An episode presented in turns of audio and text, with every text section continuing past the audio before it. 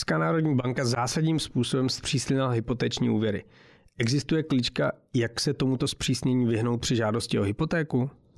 Existuje několik kliček. Tak dnes o tom, proč se v Česku vlastní bydlení stále hůře dostupné, jak se na tomto podílí Česká národní banka a co s tím můžeme dělat.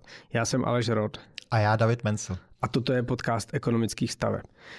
Davide, když jsem připravoval tento díl našeho podcastu, tak jsem přemýšlel, zdali je vlastně správné, abychom radili našim posluchačům, jak se kulantně řečeno vypořádat s nařízením ČNB a regulací, která zpřísňuje dostupnost hypoték. Je to, Davide, eticky správné? O čem tady dneska budeme hovořit? To je Aleši těžká otázka. Je to vlastně otázka, na kterou já si 30 let musím odpovídat. 30 let musím hledat tu správnou míru, kterému klientovi a jak hodně pomoct do jeho vlastního domu a kde už by to mohlo v podstatě být pro toho klienta rizikové. Pro mě je to tedy vždycky víc jako pohledem na konkrétní rodinu, na konkrétního člověka, než, než na systém. A budeme-li dneska mluvit a stáhneme-li ten, tu odpověď na vlastně tu úpravu České národní banky, tak tam musím říct, to pro mě etický problém vůbec není. Naši posluchači mi to, myslím, odpustí. Já si tady jako pomohu malým žertem a českou literární klasikou. A na vaši otázku, zdali je to etické, tak odpovím, že z vyššího principu mravního vražda tyrana není zločin. Hned dodávám, prosím, vraždíme v tomto případě tu špatnou myšlenku, ne, ne nikoho konkrétního. Tedy pro mě to, pro mě to je etické poradit, jak, jak vlastně se tomu nařízení vyhnout. Je to pro mě etické, protože znám a, a rád dneska ukážu, za jakých velmi jako nekorektních podmínek čo nebo ten zákon pro sebe získala znám, jaké jako lidsky slabé eh, vlastnosti vůbec touze o tom, po tom zákoně vlastně vedla. Vím, jak ta myšlenka je opravdu špatná pro, pro českou mladou rodinu a pro český stát jako systémově dlouho a, a je to pro mě úplně diletantsky špatně načasované. To znamená, z, z mýho pohledu je to velmi špatná myšlenka, která má velmi vlastně špatný dopad. Je to pro mě jed a poskytovat proti jedu proti jed je, je pro mě vlastně eticky v pořádku.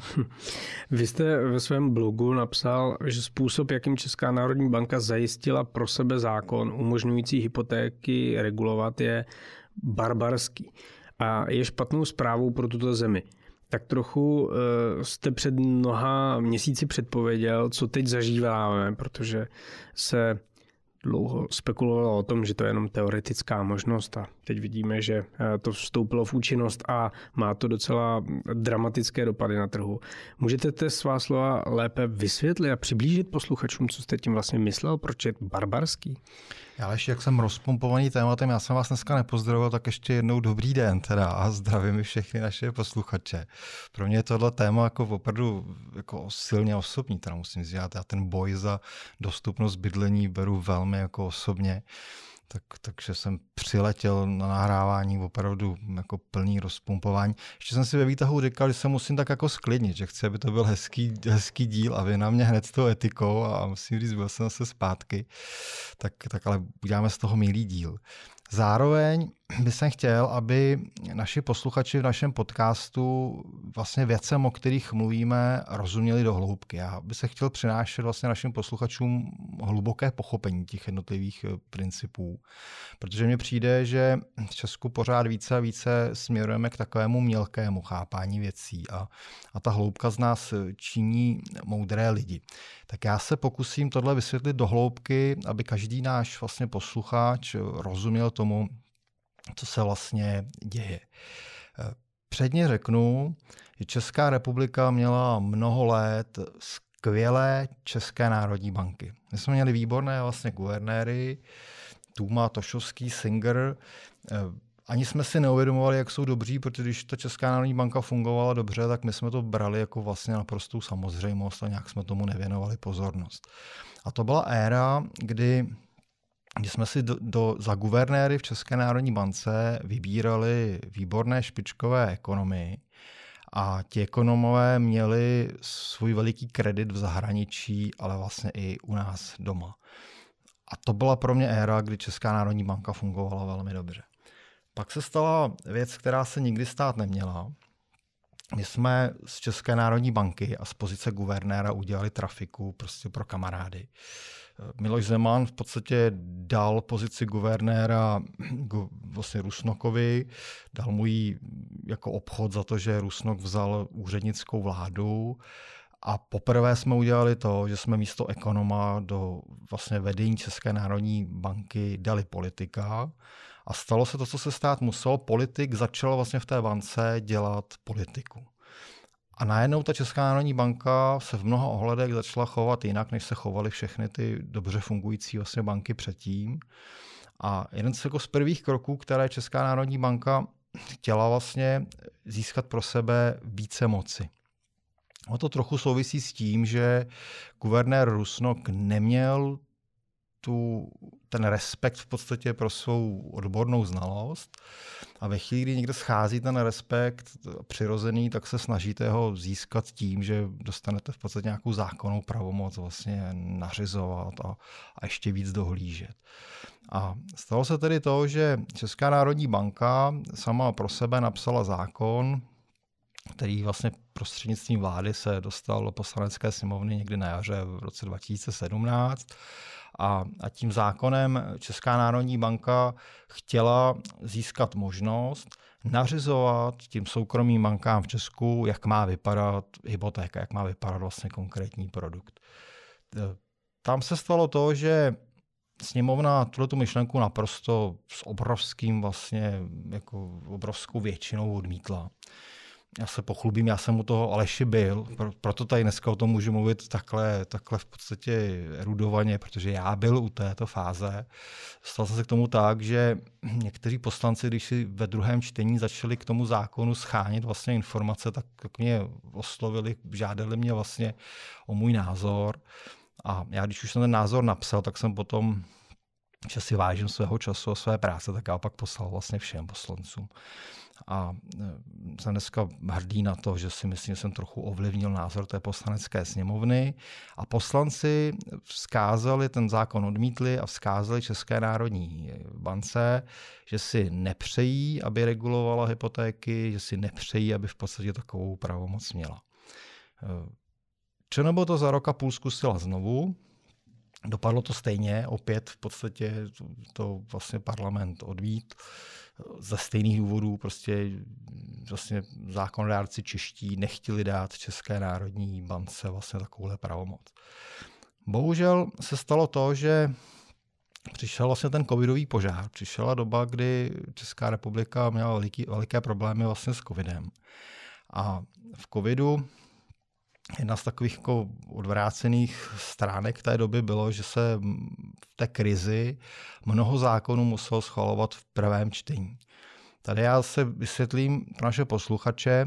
V Česku většinu zákonů schvalujeme ve třech čteních a funguje to tak, že to prvé načtení zákona o poslanecké sněmovně je rozdělovník. To vlastně říká, čemu se ta poslanecká sněmovna věnovat bude a čemu nebude. A naprostá většina poslanců funguje tak, že se začne tím zákonem zabývat až ve chvíli, kdy projde prvním čtením. Když dostane jako ten signál, tohle je věc, jako ke kterému si zjistí informace, vytvoř názor, to budeme projednávat. Bude se to projednávat na výborech. Že? Přesně tak a ta procedura je docela jako složitá, ale zase zároveň ty zákonodárci mají dostatek jako prostoru k tomu, že osloví, osloví vlastně odborníky, osloví jako lidi zvenku a získají na ten zákon velmi, velmi jako fundovanou, fundovaný pohled. Bohužel v té covidové době jsme museli mnoho zákonů přijímat zrychleně, to znamená přijmuli, přijímali jsme desítky zákonů vlastně v prvním čtení, což neznamená nic jiného, než že ty poslanci v podstatě ve většině schovali zákony, o kterých neměli vlastně možnost mít ty, ty vlastně odborné posudky. No a tady to je to, co vlastně vyčítám guvernéru Rusnokovi a České národní bance. Eh, oni vlastně zneužili tu situaci. Oni vzali zákon, který dvakrát už ta poslanecká sněmovna odmítla. A ten dvakrát odmítnutý zákon po třetí podstrčili do sněmovny, vydali ho za zákon, který podléhá tomu nouzovému stavu, to znamená, který je nutné projednávat v tom prvém čtení. V podstatě obelhali tím sněmovnu, vystoupil místo guvernér České národní banky, řekl poslancům památnou větu, každý může najít ten záznam stenografický na stránkách sněmovny, kdy tam guvernér říká v červnu 2021 památnou větu, nebojte se nám dát tu pravomoc, my se nechystáme tu pravomoc použít, my to máme jenom jako záchranou brzdu, kdyby se dělo něco v podstatě jako mimořádného. Řekl poslancům v podstatě v červnu 2021, aby v září 2021 Česká národní banka vlastně nadiktovala, jak budou vypadat hypotéky vlastně v dalších letech. A pro mě, Aleši, je to tak, že pokud ty nejvyšší představitelé v zemi nejsou vlastně schopni postupovat eticky, zákonně, tak jak to potom můžeme chtít, aby se, aby, aby se chovali zákonní normální lidé. Jestli ty nejvyšší představitelé v sobě tu etiku nemají, tak to těžko o tom můžu chtít od Franty u nás z vesnice. V podstatě je to pro mě hrozně špatná zpráva. Hmm. Nevím, jestli točíme tak veselý díle, jak jste před chvilkou avizoval, možná ehm, tím naštujeme pár lidí v České národní bance, protože ten váš pohled je subjektivní hodně otevřený. Nemáte někdy eh, z té otevřenosti až obavu? Já bych nechtěl naštvat nikoho, nechtěl bych naštvat nikoho v České národní bance. Pro nás to, pro mě to není jako věc osobní, pro mě to je věc filozofická. To je, to je prvé, co chci jako předeslat. Druhé, co řeknu v České národní bance, je jako spoustu jako skvělých lidí a skvělých odborníků a znovu zopakuji, to je jedna z nejlépe fungujících institucí, kterou jsme tady od, od revoluce měli. Jen jsme teď udělali jako chybu, že jsme prostě místo ekonoma zvolili politika a, a prostě to má své nějaké důsledky a je dobře si to, si, si to ukázat, je dobře si to uvědomit, protože to nám dává šanci zase třeba příště postupovat jinak. A k vaší otázce, ale jestli, jestli mám obavu. No, obavu mám, no, úplně upřímně.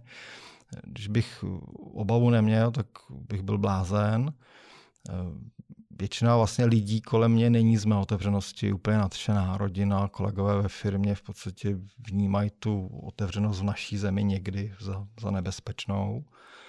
Eh, já navíc jako nejsem takový ten praporový typ, který zvedá prapor jako prvý a vždycky jako běží se hrvát za pravdu. Já jsem radši, že to udělá někdo jiný. Teda, jo? Když to někdo udělá a je to někdo jiný, tak to je pro mě ideální scénář. Ale když už nezbyde nikdo jiný, tak, eh, tak pak mi nezbývá, než to tady udělat já.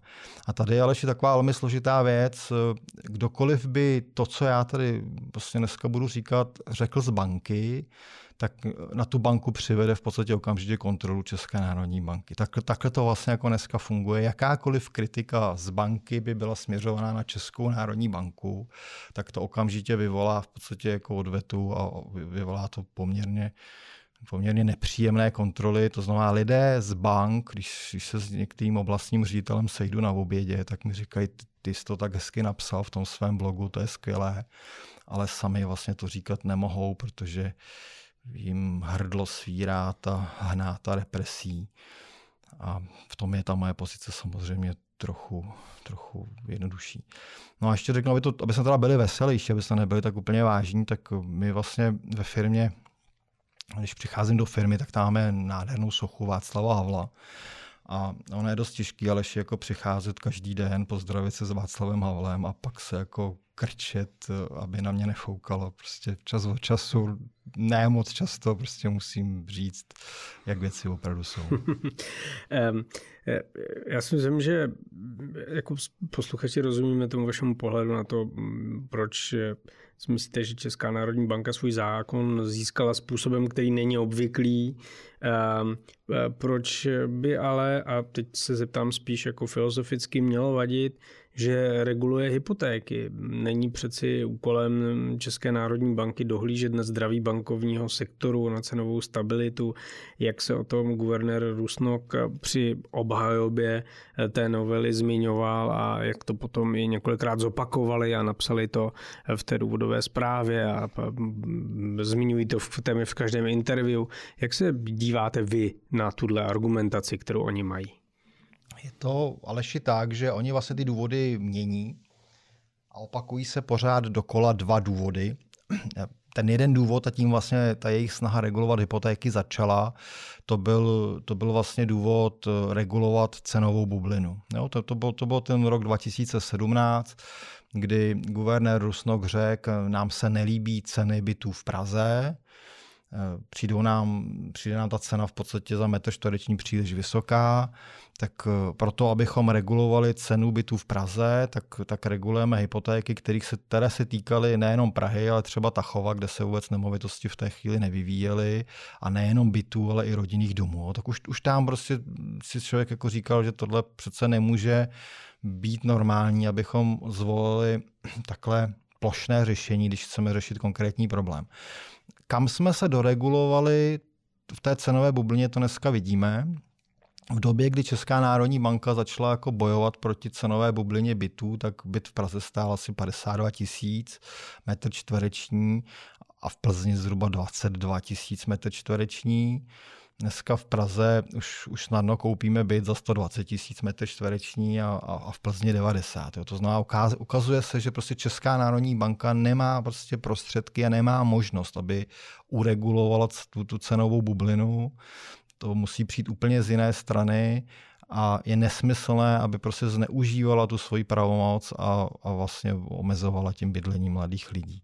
A druhý důvod, to je to, co Aleši říkáte, to je zdravý bank. Tomu ta Česká národní banka tu retoriku změnila ve chvíli, kdy věděla, že ty ceny bytů v podstatě stejně rostou, ať oni do hypoték vstupují eh, jak jinak. No a tady to, on to zní jako velmi dobře na první pohled. Na první pohled. A to, to může vypadat jako líbivě, dokud se o to člověk jako nepodívá detailnějš. A když se podívá detailnějš, tak zjistí, že i ty předchozí české co omlouvám. I ty předchozí centrální banky měly za úkol vlastně regulovat a hlídat zdraví trhu. A tenhle ten zákon nepotřebovali. Nepotřebovali mluvit do hypoték. A dělali to velmi dobře, protože my, když si připomeneme hypotéční krizi v roce 2008, tak české banky byly z jedných z nejzdravějších ve světě. Následně eh, Evropská rada provedla dva stres testy vlastně bank vlastně v celé Evropě. Dopadly vždycky naše banky nejlépe. To znamená, i v době, kdy jsme tenhle ten zákon neměli, v době, kdy jsme neměli potřebu mluvit do toho, jak má vypadat hypotéka, tak eh, ty banky v podstatě jako byly velmi zdravé a fungovaly.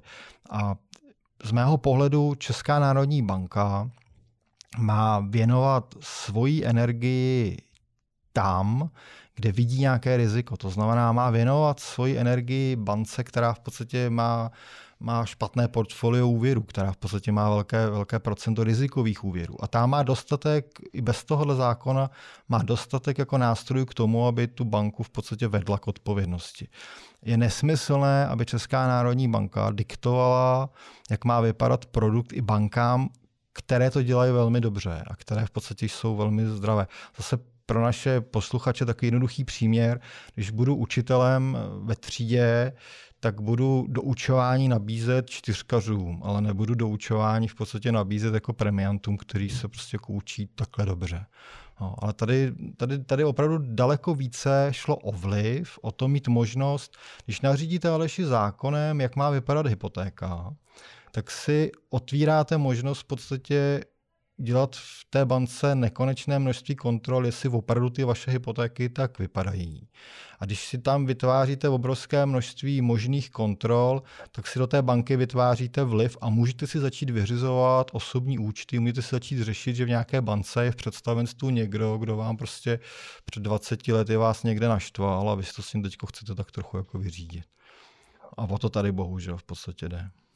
No, nyní o omezení hypoték jistou jako reakcí na tu aktuální situaci na válku v Ukrajině, tedy na velkou změnu podmínek v Evropě i jako příprava na krizi, protože já se ptám na tuhle otázku, ne snad, že by napadla mě, ale že jsem ji často zaznamenal v různých debatách a diskuzích, když jsem připravoval tohle téma. Šlo by to krásně schovat, kdyby bývali trochu počkali. Musím říct. Kdyby, kdyby s tím přicházeli dneska, tak by se to tím dalo perfektně odůvodnit, ale ona bohužel Česká národní banka eh, ty hypotéky, to, to zpřísnění podmínek oznámila v září 2021, kdy ještě o válce na Ukrajině jsme nevěděli. To znamená není, Aleši. A a i to načasování, kterému čelíme, to znamená, že ty hypotéky vlastně začínáme omezovat dnes, je to je naprosto vlastně zoufalá, jako řeknu, chyba. A zase, zase jako vysvětlím, ta centrální banka by se měla chovat jako proticyklicky, to znamená, měla by se snažit, aby rozdíl mezi tím rokem, kdy je obrovské množství hypoték, ta špička, oproti roku, kdy je jako propad, aby ten rozdíl byl co nejmenší. No, protože ve chvíli, kdy, ta, kdy ty jednotlivé banky zpracovávají ten, ten špičkový objem, tak potřebují najmout spoustu vlastně pracovníků, musí je zaškolit. To rychlé najímání pracovníků na špičku, to se vždycky jako vede v podstatě k rizikům, protože tím lidem nějakou dobu trvá, než se to naučí. A potom při tom velikém propadu vy zase naopak se těch lidí jako rychle zbavujete, dostáváte znovu do stresu. Oni se začnou bát o svoji v podstatě práci a dostáváte řadu z těch lidí do takové té situace, kdy začnou uvažovat, jestli není blížší košile než kabát. A je to znovu v podstatě stres pro tu banku. Jak ta špička, tak ten propad je, je stres. A ten regulátor, když už teda chce regulovat hypotéky, tak by měl regulovat tak, aby tu cyklicitu vytvářel co nejmenší, aby ten rozdíl mezi tím špičkou a propadem byl pokud možno co nejmenší. No a to je přesně opak toho, co dělá Česká národní banka. No, to, je, to, to je pro mě fascinující, že v době, kdy jsme tady měli nízkou úrokovou sazbu a ta nízká úroková sazba vedla k tomu, že si hypotéku bral prakticky každý, tak Česká národní banka vlastně rušila ty svá omezení ten svůj vliv do hypoték. To znamená, ona tu špičku ještě v podstatě jako vyhnala nahoru. Ještě tím, že oznamovala, že v budoucnu přijdou jako tvrdé represe, tak ještě spoustu lidí hnala rychle k tomu, aby si brala jako hypotéku v minulém roce.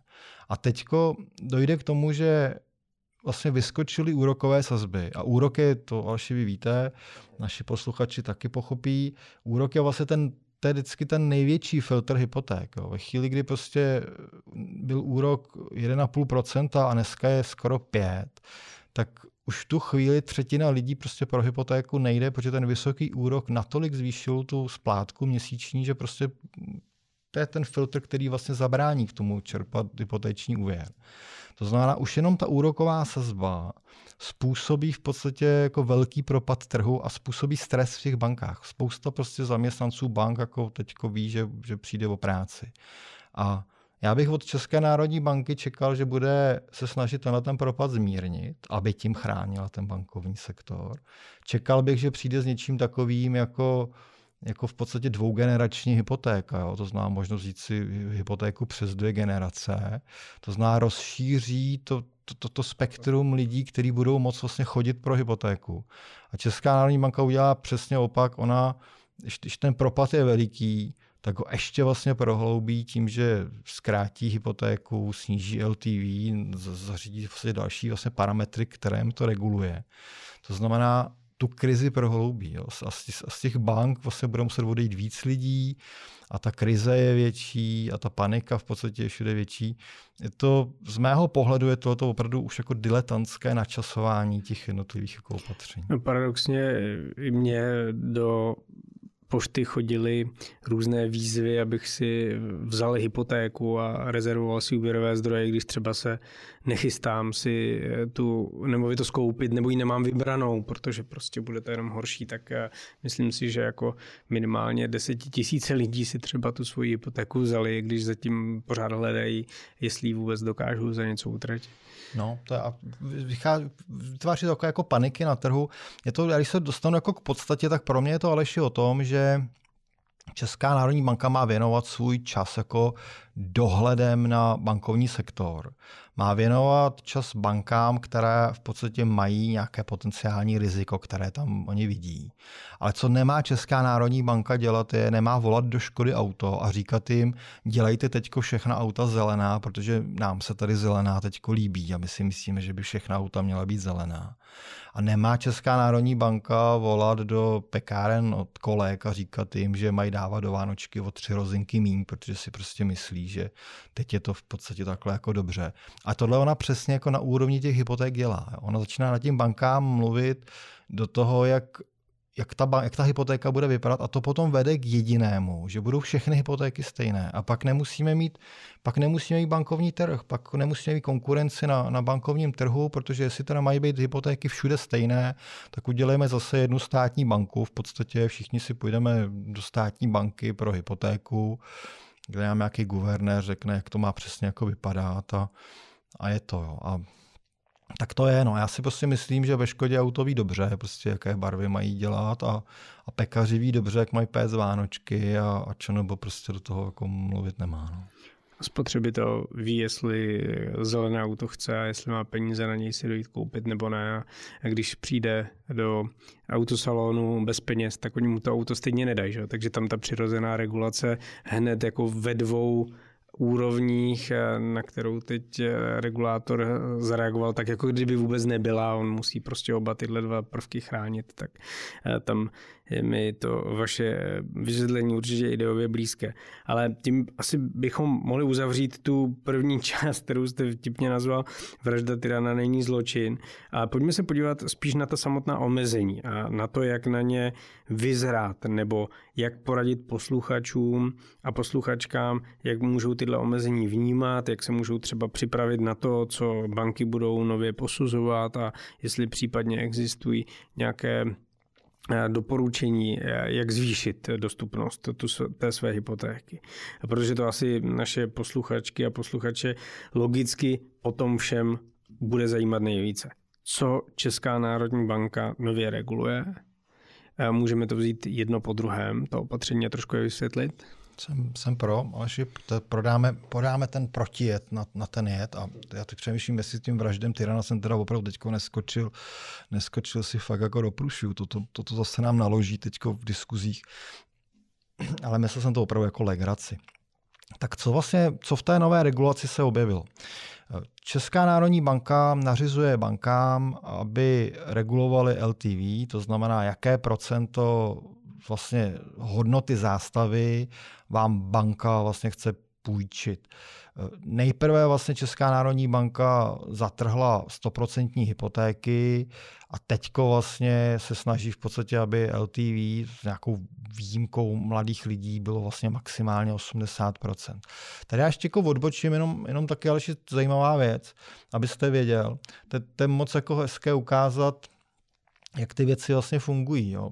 V době, kdy v roce 2017 ten parlament řekl České národní bance, my nechceme, abyste regulovali hypotéku a my vám tu pravomoc nedáme, tak eh, guvernér Rusnok šel, napsal do všech bank dopis a ten, to, co neprošlo v tom zákonu, tak napsal jako důrazné doporučení České národní banky a začal ty banky, které to důrazné doporučení doprovolně nepřijaly, tak začal opravdu v podstatě dusit těma kontrolama. A dopadlo to ve finále tak, a s těmi bankovními domy v těch hypotékách pracuji, tak dopadlo to tak, že jediná M-banka se dokázala tím kontrolám vzepřít v podstatě a udržet si svůj vlastní produkt. Ty všechny ostatní banky, ne úplně hned, ale postupně to, to, co ten, to, co ten parlament té ČNB vlastně nechtěl tu pravomoc dát, tak ona si ji stejně vynutila vlastně přes doporučení a přes kontroly.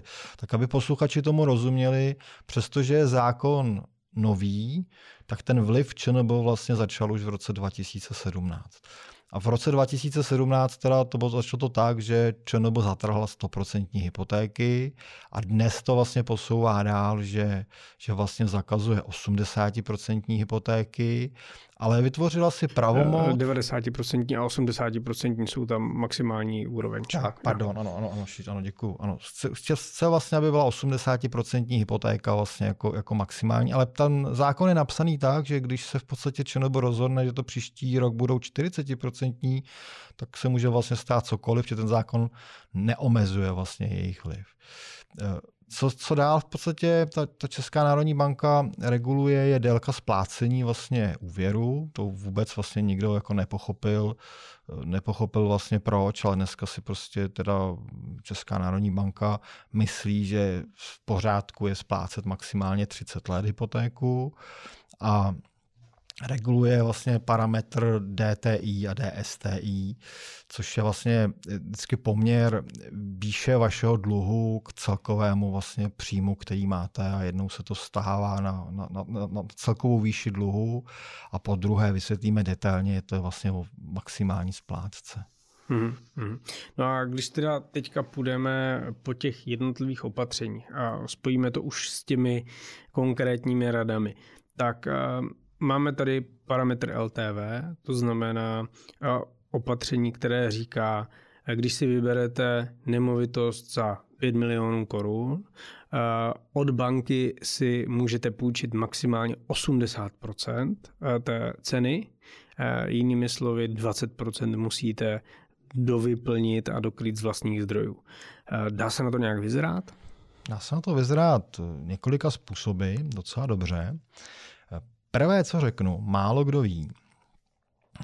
Je to tak, že banky u 5% svých hypoték, které poskytnou, nemusí ta pravidla dodržet. To tak jako za Česká národní banka nastavila, že každá banka má možnost u 5% hypoték to pravidlo nedodržet. To znamená, jednak může dát jako nějakou individuální výjimku pro klienta, na kterém by té bance extrémně záleželo, ale častěji to funguje tak, že ty banky, ty, ty výjimky mají vlastně schované pro konkrétní programy s konkrétními v podstatě staviteli a developery. My v ekonomických stavbách máme program Nulová hotovost a Mladá rodina a Oba tyto programy výjimky využívají a proto v ekonomkách stále umíme 100% financování, když už by vlastně dávno fungovat nemělo, protože tam je ta 5% výjimka, která jde vyčerpat. To znamená, prvá rada může být, Aleši, pokud jste velmi významný klient nějaké banky, tak vězte, že ta banka má možnost v nějakém omezeném množství případů se těch pravidel nedržet. Druhá rada, kterou vlastně nabídnu k LTV, rada velmi důležitá, to je ohlídejte si znalce banky. To je, to je strašně jako důležité, protože tu hodnotu zástavy určuje znalec. U většiny hypoték tou zástavou je ten nově stavěný dům nebo, nebo pořizovaný byt. A u těch domů to funguje tak, že banka ze svého seznamu pošle znalce, který určí tu budoucí hodnotu, z které se bude vypočítávat těch 80%, které vlastně jsou limitem. To je strašně podstatný prvek, protože mezi znalci, jak těch znaleckých posudků děláme hodně, děláme, děláme vysoké stovky znaleckých posudků každý rok. Takže my vlastně vidíme, jaké jsou odchylky mezi jednotlivými znalci. A je to ale neuvěřitelné, ale mezi znalci může být odchylka až 30%. To znamená, nechám nacenit jeden stejný konkrétní vlastně dům na, na konkrétním stejném jednom pozemku a dva znalci dvou různých bank se můžou v podstatě odlišovat o 30%, což je, to je fakt jako strašně moc. Takže ten, kdo vlastně si vyřizuje hypotéku, měl by být velmi jako ostražitý a měl by si dobře ohlídat práci znalce. Je to zase, zase, aby naši posluchači rozuměli, je to tak, že znalec je penalizovaný, pokud udělá příliš vysoký posudek. Jo, pokud by se znalci stávalo opakovaně, že udělá příliš vysoké posudky, které supervize banky nepřijme, tak to u znalce může vést až k tomu, že ztratí v podstatě možnost pro tu banku dělat posudky, ztratí vlastně jako licenci, přijde vlastně o, o živobytí. Ale v žádné bance v Česku není znalec penalizovaný za to, že dělá posudky příliš nízké. To znamená, dělat nízký posudek je pro znalce velmi jako bezpečné. Znám situace, kdy znalci nestíhají, protože toho mají hodně, tak na to místo ani nedojedou. Dělají, dělají od posudek stolu. od stolu. Jakmile ale začneme dělat posudky od stolu, vy i já bychom postupovali stejně, byli bychom opatrní, v podstatě udělali bychom posudek radši, v podstatě nižší. A, a začne být velký problém, protože když udělám nízký posudek a z toho nízkého posudku mi banka potom dá těch 80%, no tak už mám fakt jako, jako velikánský problém. Tak ta mezera může být eh, ještě větší než těch 20% eh, mezi tím, co musím skutečně zaplatit a tím, co dostanu od banky. A velmi často je, jo. To znamená, najednou prostě banka mi dá 80% a, a já vlastně zjistím, že mám 60% pokrytých nákladů. A v obráceně, pokud jako se znalcem pracuje ten člověk dobře, pokud mu ukáže, za jakou cenu se prodávají ve stejném místě podobné domy, pokud mu ukáže, v čem ten můj dům je lepší než ty okolní domy, které se na trhu prodávají. A to ale vždycky jsou, jo, protože ty domy, které se na trhu prodávají, to jsou energetické štítky, G, Ečka, v podstatě jedním slovem hrůzy. Zatímco vy tomu znalci necháváte nacenit dům, který je prostě Ačko, Bčko, štítek, dneska velmi často napichovaný technologiemi. Takže nemělo by být problém toho znalce přesvědčit, že ten váš dům je lepší a že to, že je lepší, se samozřejmě musí jako odrazit i v tom nacenění, nacenění toho znaleckého posudku. A pak se velmi často stane, že 80% hypotéka pokryje třeba 95% nákladů stavby. Tohle to hodně jako lidí neumí jako pochopit, ale tak to prostě je. Když máte dobrý odhad, tak dostanete vlastně třeba téměř všechny peníze, které vlastně potřebujete. To znamená, druhá rada je, pracujte se znalci. Třetí rada, to je taková veselá, my jsme si slíbili veselý, veselý díl, tak tohle je veselé. Stavte dům za dobrou cenu. Jo. Je to dneska tak, že na tom trhu zase mezi staviteli jsou obrovské rozdíly v maržích. Najdete stavitele, který mají 5% marži a nějaké objektové slevy od výrobců materiálů, ale také najdete stavitele, který mají marži 50%. A to je ale ještě velký rozdíl, potom musím říct, stavět jako dům tak nebo tak. To znamená, hledejte stavitele, které mají větší objem staveb, nižší marže a postavte dům levně, protože zase, když stavíte dům levně, tak ta hypotéka vám jde samozřejmě logicky, logicky lépe. A poslední rada, kterou dám k LT, LTV, pokud vám ta hypotéka nevíde, tak to chytře dofinancujte. To znamená, pokud vám nevíde hypotéka, zapojte chytré dofinancování, obvykle stavební spoření. Akorát tady řeknu, tohle už si neudělá laický klient sám, protože i, i u toho stavebního spoření se ty parametry vlastně České národní banky sledují a ne každá banka jde s každým stavebním spořením dobře dofinancovat. Tady už prostě musí být nějaká odborná znalost, která se navíc vyvíjí. Já bych tady nějaké typy dal, ale ono se to velmi jako rychle mění. To znamená, tady už potřebujete, aby vám někdo poradil, že vám nebude vycházet hypotéka, dokombinujte stavebním spořením. Když budete potřebovat pomoc, napište dotaz do mého blogu a já vám napíšu, co v tuhle chvíli danou třeba funguje. Hm. Jak LTV, ještě jedna otázka, kterou jsem zachytil na, na Facebooku v jedné bouřlivé diskuzi a tam znělo, nemá guvernér eh, pravdu, respektive pán to tam podával normativně. Guvernér má pravdu, každý by měl našetřit aspoň těch 20% hodnoty nemovitosti, protože tím dokazuje, že je schopen nemovitost dále splácet. Co říci? Aleši guvernér nemá pravdu a ukazuje tím, jak je to špatný ekonom a jak je utržený od eh, reality. To mě vlastně na tom děsí. Eh, když to říká guvernér, který má 4 milionový roční plat, tak chápu, že jeho pohledem našetřit 20% je jako velmi jako snadné. Jo? To bych našetřil i třeba 25 s jeho platem. Ale eh, on už bohužel ztratil zřejmě tu možnost na to podívat pohledem normální mladé rodiny. Protože z pohledu normální mladé rodiny je to naprostý jako nesmysl. Mladá rodina musí někde bydlet, Nájmy jsou dneska astronomické a jsou astronomické také proto, že se Česká národní banka pořád v podstatě vkládá do, do hypoték a vysvětlím později. To znamená, mladá rodina tím, že prostě bydlí, tak a tím, že platí ty běžné náklady na život, tak vlastně utratí velkou část těch peněz, které jako vydělá. A když by ta mladá rodina z toho zbytku, co jí zůstává, šetřila, tak závodí proti inflaci, která je v danou chvíli prostě obrovská. To znamená, vy, vy sice něco za rok našetříte, ale s vysokou pravděpodobností, pokud nejste vysokopříjmová skupina, tak s vysokou pravděpodobností ta inflace byla větší než to, co vy jste našetřil. To znamená, ty pozemky se zdražily víc, než jste stihli vlastně našetřit. To znamená, vy rok šetříte a za rok jste ke svému snu vlastního bydlení dál, než jste byli před rokem. To, tohle, tohle je opravdu velmi jako jednoduchá úvaha a když tohle jako neví guvernér České národní banky, tak jsem v podstatě jako opravdu zděšený.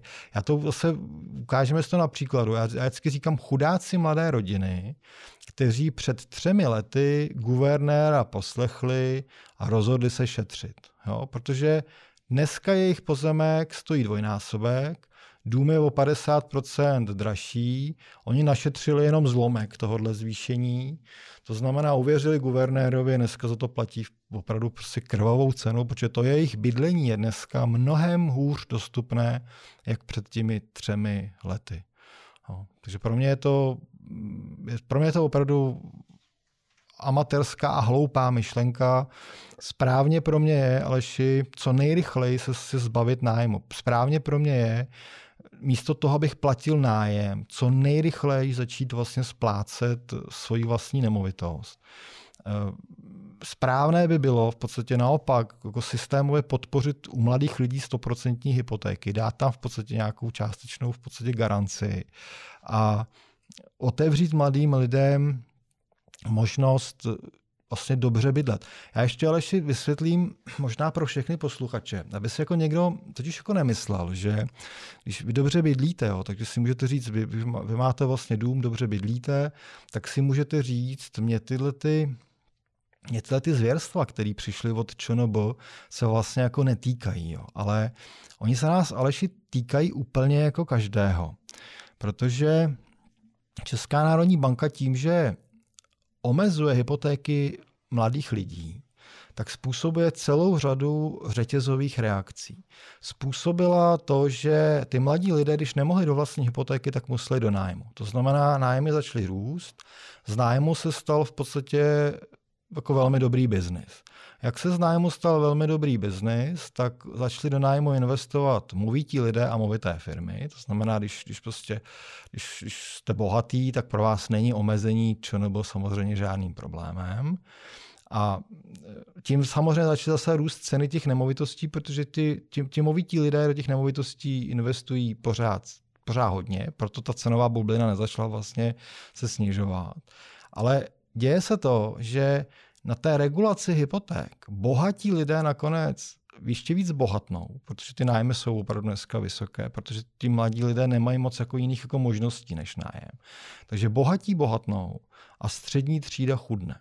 A to je strašně pro mě systémově nebezpečné, protože když jako necháme střední třídu chudnout, necháme celý život platit nájem, necháme je ne, ne, nezaplatit si svoji vlastní nemovitost a necháme je do důchodu jít, mnoho z nich jako chudé, tak eh, si tím vlastně přikládáme na velikánský v budoucnu problém, kdy tihle lidé nám to potom jako ve volbách tu svoji nespokojenost spočítají tím, že vlastně se budou přiklánět k antisystémovým stranám, fašistickým a různým v podstatě podobným. A my se potom najednou díváme, jak se nám vlastně ten, ten krásný princip demokracie začíná rozpadat, protože máme vysoké procento lidí, kteří jsou vlastně nespokojení ve svých životech.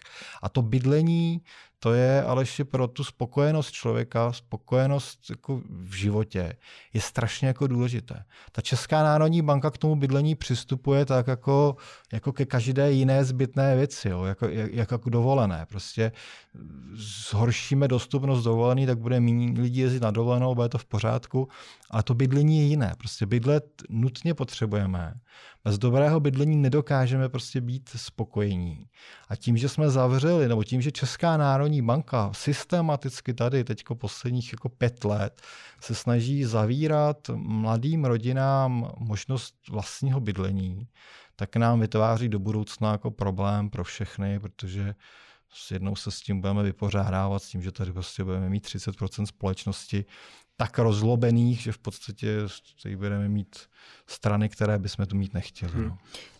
Já teda musím říct, že jako dlouhodobě mě děsí ten fenomén radikalizujícího se nespokojeného voliče mediána, který má pocit, že mu někdo něco vzal a on si to prostě prostřednictvím lidí, které bude volit, vezme zpátky. A o tom se můžeme pobavit někdy příště. Teď bych se rád zeptal, vrátil zpět k těm jednotlivým opatřením. Mluvili jsme o té celkové splatnosti hypotečního úvěru 30 let. Eh, jak vyzerá na tu splatnost? Je něco, co poradíme posluchačům? A tu Aleši, to byla asi jediná věc, na kterou vyzrát eh, neporadíme. Na, na, vyzrát na splatnost 30 let nejde. M-banka dneska má splatnost 40 let, ale mají zatížené tak jako špatnou úrokovou sazbou, že je to spíš jako marketingový tah a 30-letá hypotéka tam vychází vlastně na nižší splátku měsíčně než 40 let.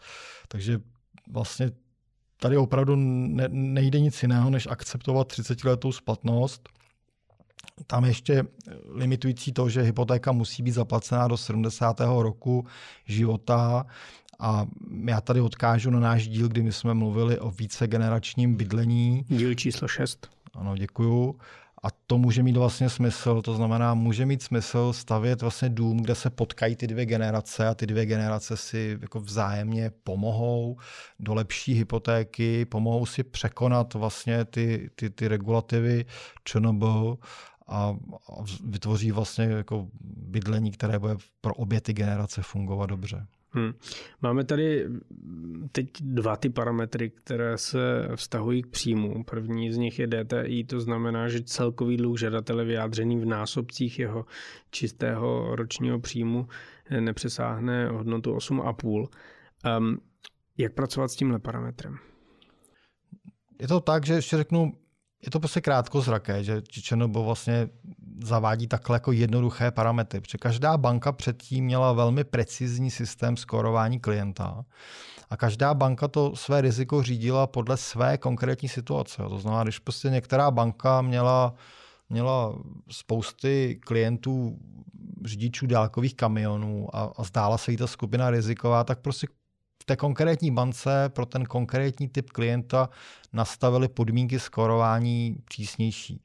Když jiná banka zase v podstatě neměla žádné řidiče dálkových kamionů a nepřišlo jí to rizikové, tak zase naopak jako pro, pro tuhle skupinu klientů otevřela vlastně svoji hypotéku. A dělají to ty banky rozumně tak, aby celkově to jejich portfolio vlastně fungovalo.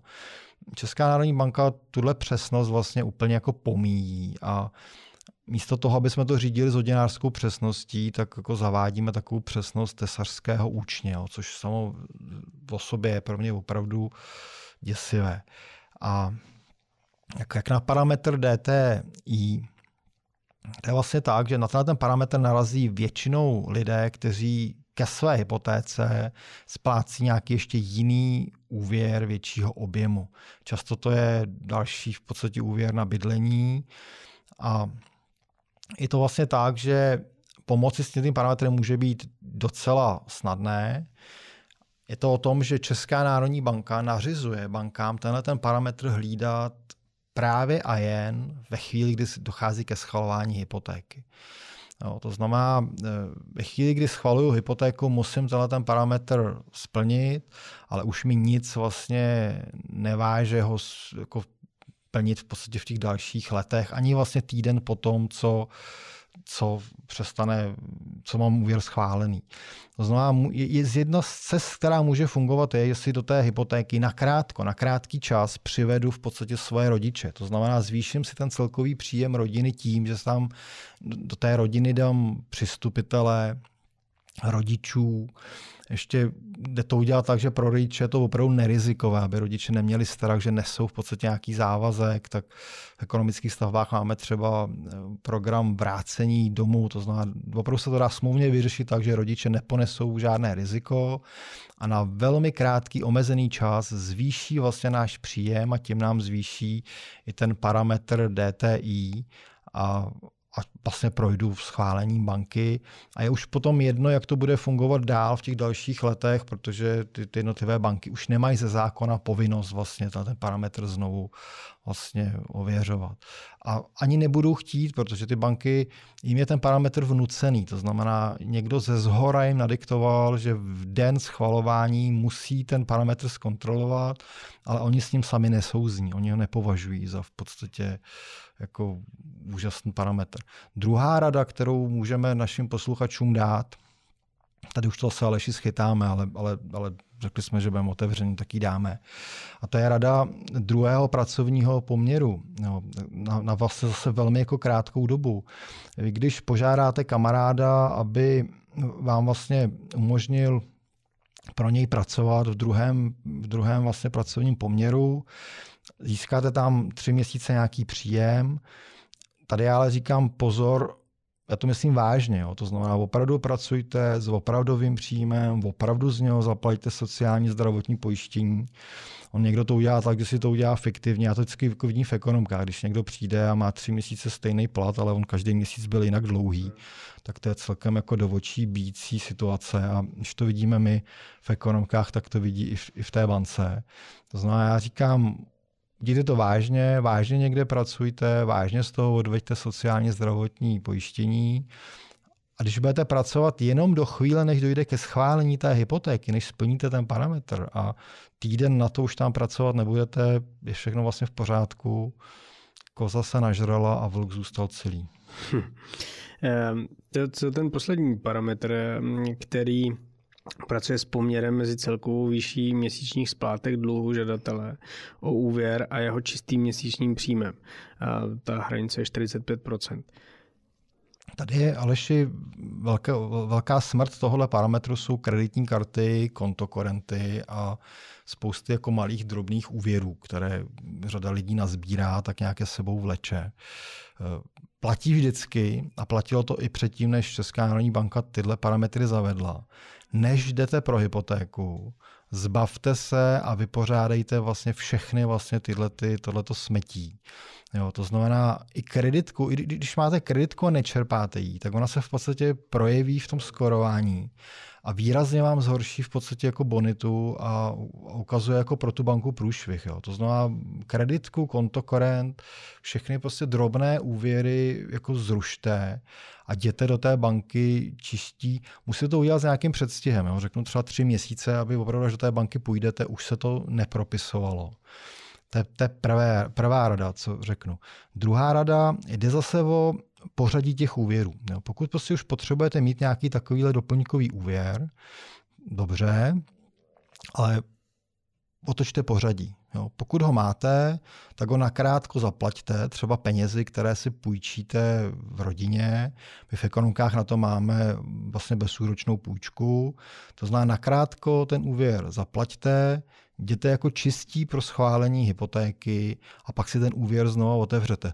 Na tom se ale ještě vidíte, jak, hezky, jak, jak ty regulace vlastně nefungují, protože ono se vždycky dá jako vytvořit poměrně jako jednoduché řešení, jak, jak se jim vyhnout. Jo. Takže, Zvlášť v Česku. No a my jsme v Češi, my jsme na tohle kabrňáci. Ale víte co, já to, já to často jako nemám rád. Ale když potom jako přijde taková situace jako s tou členou, tak já vlastně mám tu, tu českou kreativitu, tak vlastně jsem za, jsem za ní rád. Hmm.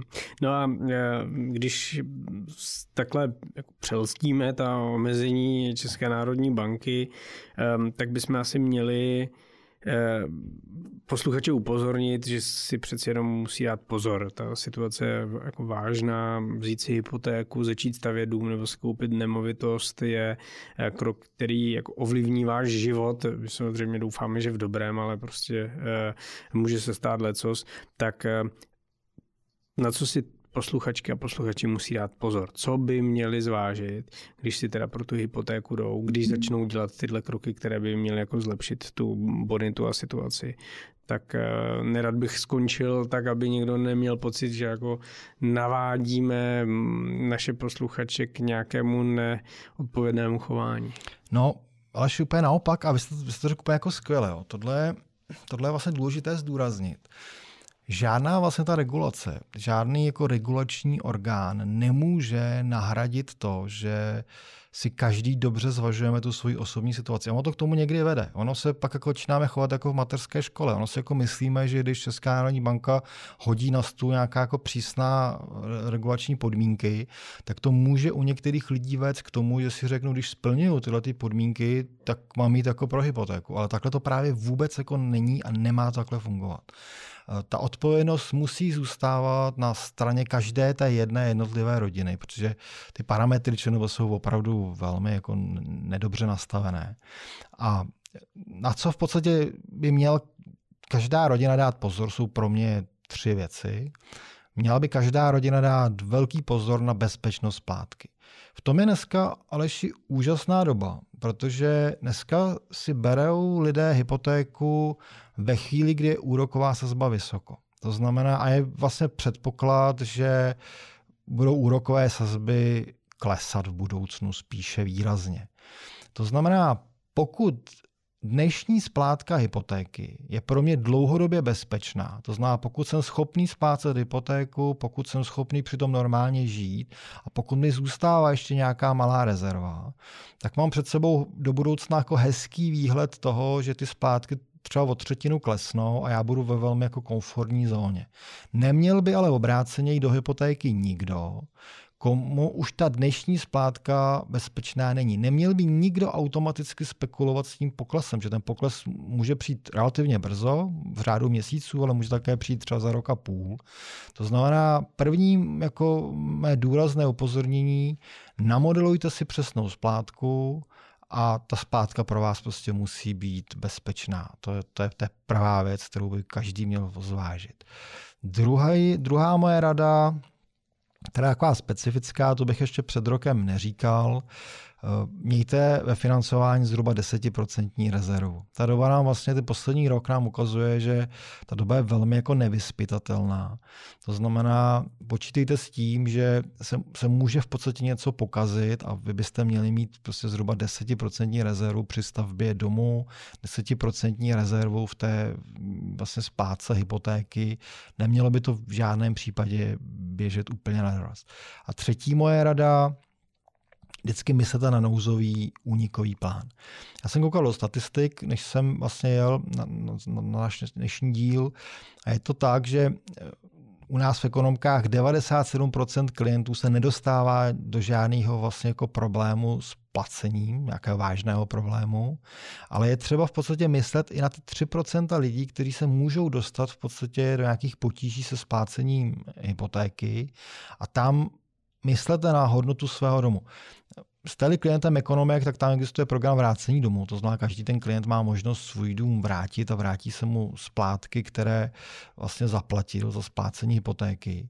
A nejste-li klientem ekonomek, tak podobného efektu ohlídáte tím, že postavíte dům, který bude mít vysokou hodnotu, vyšší hodnotu, než je vlastně dluh bance. To by měl, o to by měl vlastně usilovat každý, kdo staví svůj dům, by si měl pořád hlídat, aby jeho hodnota toho domu byla vyšší než je dluh bance, protože to aleš vlastně je bezpečné. A to pro mě znamená, o tom jsme mluvili v předchozích dílech, stavět dům ze správné technologie, která je likvidní, stavět dům na správném místě, které neznehodnotí to místo pak si myslím, že hypotéka vlastně i v dnešní době je velmi bezpečnou, bezpečným krokem životním. Hm. K tomu bych se rád vrátil, tak eh, příští díl s Michalem věnujeme eh, určitě právě tomu, jestli dneska o hypotéku žádat, jak a jestli je to dobrý nápad eh, nebo špatný nápad, nebo jaký je to vlastně nápad, abych eh, parafrázoval eh, oblíbené odposlechy z fotbalového prostředí. Ale pojďme si dnešní díl schrnout. Byl to fičák, ale od toho náš podcast je příjemné povídání zakončené užitečnými radami. Povídali jsme si o tom, jak Česká národní banka reguluje hypotéky, jak se k této tuto kompetenci dobrala, jak ji zdůvodnila, jak ji uplatnila. Eh, David prezentoval názor zjevně v biznise poměrně rozšířený, ale eh, ne často hlasitě artikulovaný Eh, proč je to špatné, neefektivní, jaká to má ekonomická, ale i politická rizika. To se mohou promítnout do společenského soužití. Ostatně politické preference některých stran, formování nespokojených veličů jsou eh, velkou výzvou každé demokracie a bohužel nás eh, v nejbližších letech čeká i v České republice. Ale mluvili jsme i o tom, jak s těmi omezeními pracovat. Říkali jsme si, že u parametru LTV, který stanovuje Eh, hodnotu úvěru v porovnání s hodnotou nemovitosti eh, se můžete snažit vtěsnat do výjimky, kterou banky mají. Ta tvoří 5% hypoték, eh, které nemusí splňovat tyto regulativy. Měli byste určitě se snažit vysvětlit znalci, proč je váš dům skvělý, připravit mu dobré podklady, které stanoví proč je dům hodnotný, proč bude hodnotnější a e, vy díky dobrému posudku budete mít na stavbu více peněz. Měli byste stavět levně, to znamená stavět s nízkou marží, e, to je to, co potřebujete ze všeho nejvíc. E, možná ji zvládnete své pomocí a s příbuznými, kteří do vás investují vlastní čas na stavbě, nebudou ho chtít zaplatit, anebo s většími firmami prověřenými s, velkými, s velkými objemy, protože ty logicky mají vysoké úspory z rozsahu a staví s nižšími maržemi. A můžete také chytře dofinancovat ten eh, chybějící dílek do mozaiky, dostupnosti vlastního domu, ale nezapomeňte to dofinancování řešit až po schválení hypotéky, protože jakýkoliv úvěr, který byste měli předtím, než jdete pro hypotéku, tak snižuje vaši bonitu i pravděpodobnost, že tu hypotéku získáte. Ehm, bavili jsme se o splatnosti, která je oříškem, protože těch 30 let maximální splatnosti neobejdete, ale můžete si pomoci podcastem číslo 6, kdy jsme řešili dvougenerační bydlení. A to nejenom, že zvýší dostupnost bydlení a dostupnost hypotéky, ale dost často vám pomůže řešit i různé jako životní fáze, v nich se skloubí to nejlepší z eh, generace starších s tím nejlepším z generací mladších a když ten dům postavíte chytře, tak eh, si ty dvě generace ani nebudou eh, vadit a narážet do sebe v jedních dveřích, jak jsme velmi intenzivně popisovali právě v podcastu číslo 6. Určitě doporučujeme si ho poslechnout. Um, pak jsme měli dva parametry, které pracují s výší eh, úvěru a výší příjmu, respektive eh, s výší úvěru a měsíční, eh, měsíčních splátek oproti eh, tomu měsíčnímu příjmu. Parametr DTI banky hlídají při schválení, ne při refinancování.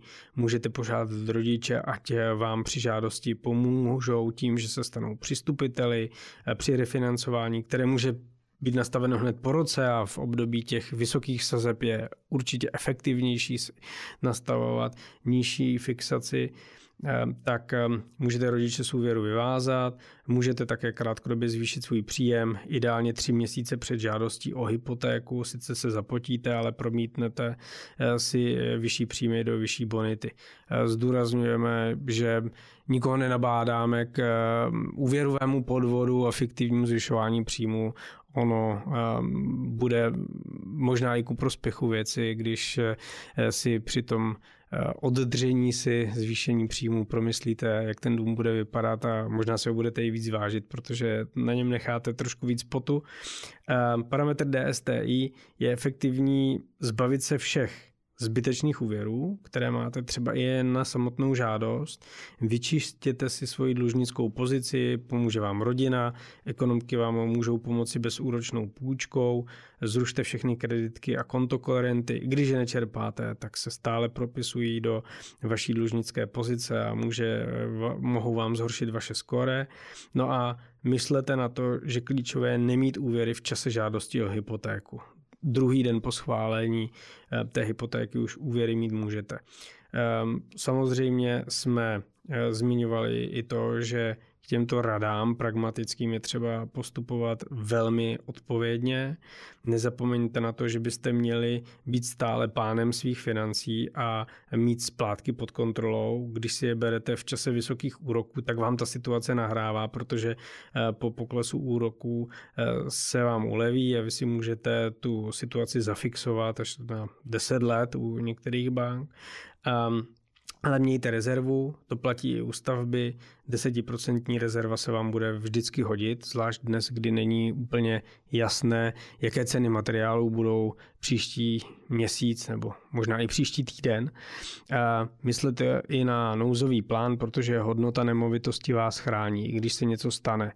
Pokud budete muset eh, dům prodat, tak Eh, každý rok, kdy vám hodnota nemovitosti zvyšuje váš majetek nad úroveň toho dluhu, tak bohatnete.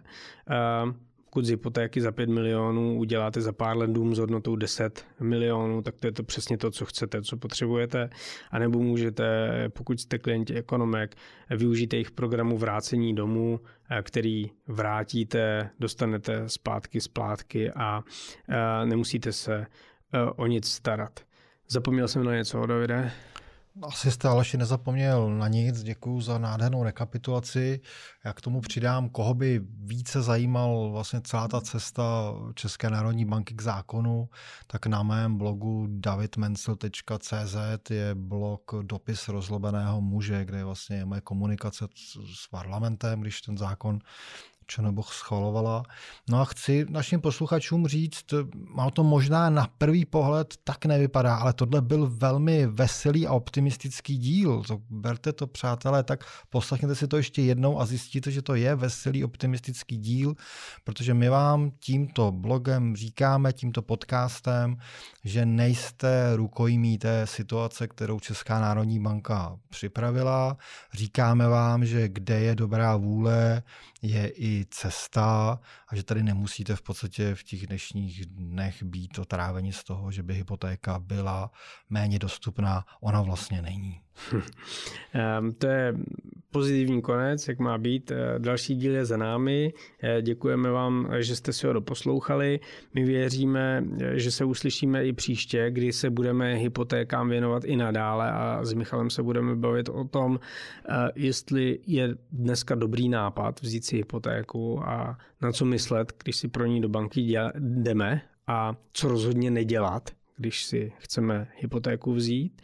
Mezitím nám můžete psát vaše reakce, podněty, komentáře nebo otázky na adresu podcast zavináč ekonomické stavby CZ nebo na sociální sítě a my se těšíme na slyšenou příště. Mějte se fajn, ať se vám dobře bydlí.